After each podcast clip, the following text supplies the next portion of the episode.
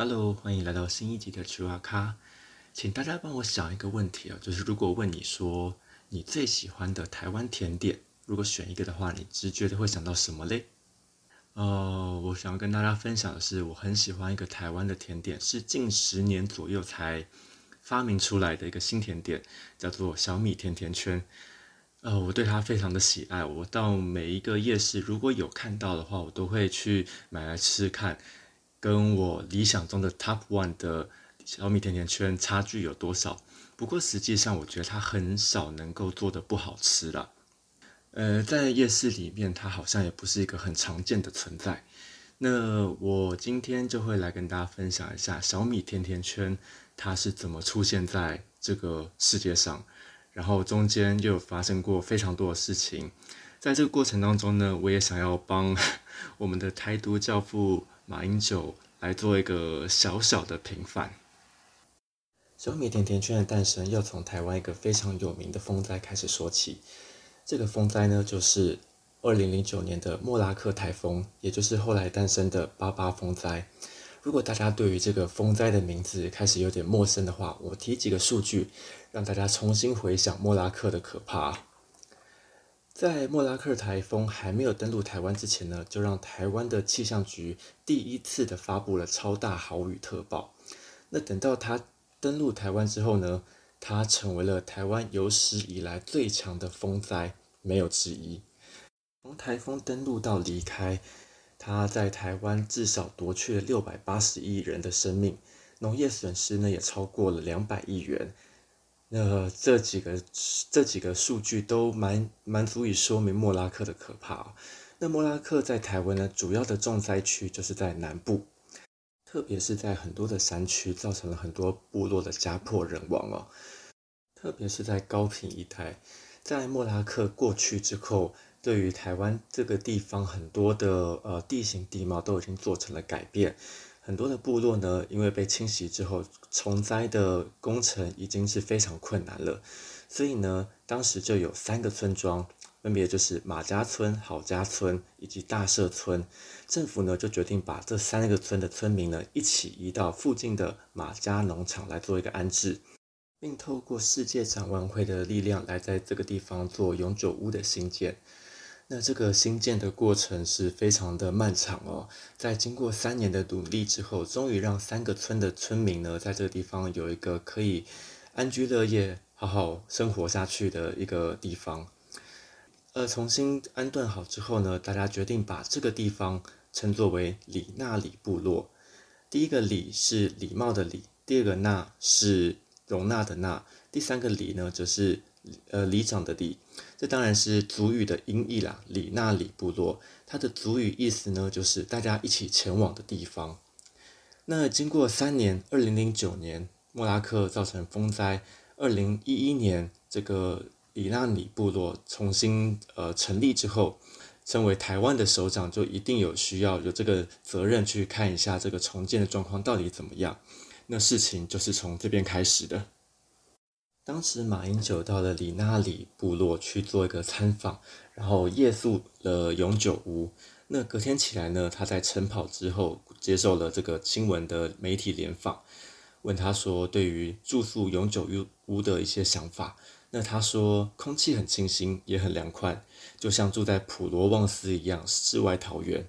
就是这句话。让当时的马英九备受批评啊，就想说你在说什么风凉话？我们都已经没有家住了，我们现在住被迫住在这个地方，结果你跟我说像在普罗旺斯。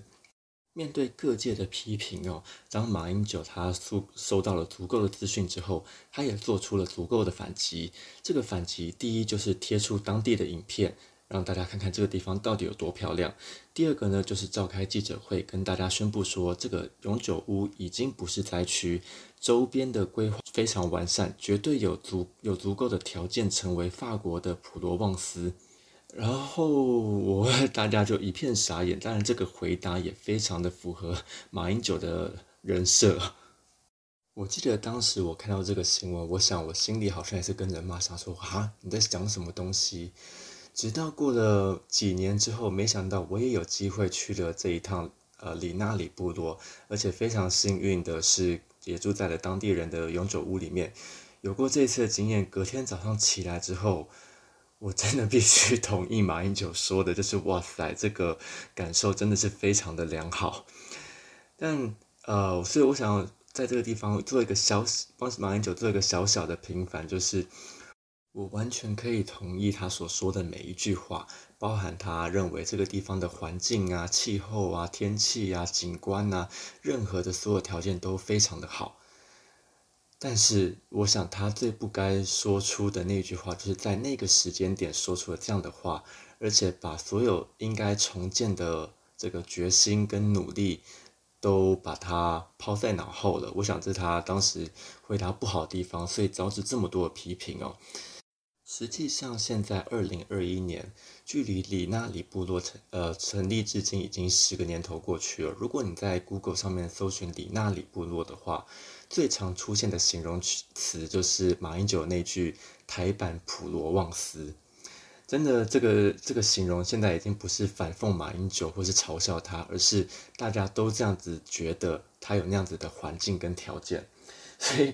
以这个方式来说，我想好，大家好像也是啊，经过实际去看了之后，稍微可以理解下他为什么说出这句话。当然，当下那个时间点并不是很合适。呃，那我刚好有机会曾经去到那边有做一个深度的探访跟住宿。住的话，因为当地没有旅馆，都是会住在永久屋里面，跟着当地的居民一起住在同一个屋子里面。那如果大家去看照片的话，会发现里纳里部落的每一个屋子呢，就真的很像欧洲的小木屋一样。不过它毕竟是呃永久屋的重建，它实际上里面的材质并不是很好，所以你走路走路上面的隔板啊，看起来它的材质就是会比较廉价，或是踩起踩起来比较虚一点。除了这个以外，其他方面去看里纳里部落的话，它其实是一个算经营很成功的部落。为什么会这样说？是因为它虽然小小的，但是里面的食衣住行相关的设施都有蛮好的配置。另外呢，呃，很多的族人在里面也经营了特色的部落料理，或是餐厅，或是呃关于部落的文化经营平台。所以在这里面，其实看到蛮蛮丰富的部落生命力哦。那今天要讲呢，就是在出现在里面的其中一个非常特殊的店，叫做利姆姆的歌。丽是茉莉的丽，母是保姆的母，两个都是保姆的母。歌呢，则是歌唱的歌。利姆姆的歌也是卢凯族的族语，直接呃音译过来啊。它的意思呢，就是指空心圆。这个空心圆呢，有几个不同的意思。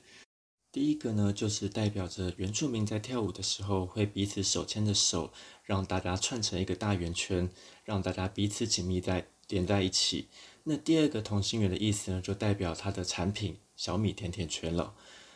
尤其莫拉克台风对于台湾造成重创之后，形成了里纳里部落，然后再从里纳里部落诞生了利姆姆的歌。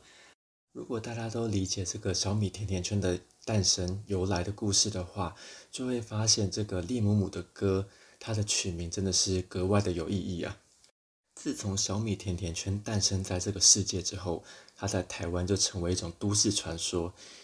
因为说吃过它的人都非常讶异于它小米的口感跟以往的甜甜圈是完全不一样的。那可是这个小米甜甜圈，你又只能在屏东才吃得到，对于大家来说实在是太痛苦了。所以利姆姆的歌呢，就决定在全台湾发起快闪行动。就是在粉丝专业上面会提前的预告说，我几点几分会在哪个城市的什么地方摆摊，那你可以事前预定，然后减少这个作业时间。那当时就掀起了非常大的抢购热潮，每一次的快闪订单数量都大概在三千到五千份左右。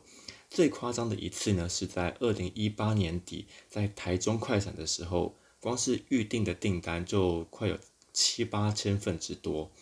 这只是预定的数量真的是非常惊人哦。现在如果想吃小米甜甜圈，其实去各个夜市都有机会可以看到哦。当然有机会的话，可以支持创始店是最好的。那也希望大家在看到小米甜甜圈吃到的同时呢，也可以想想这一段有趣的故事。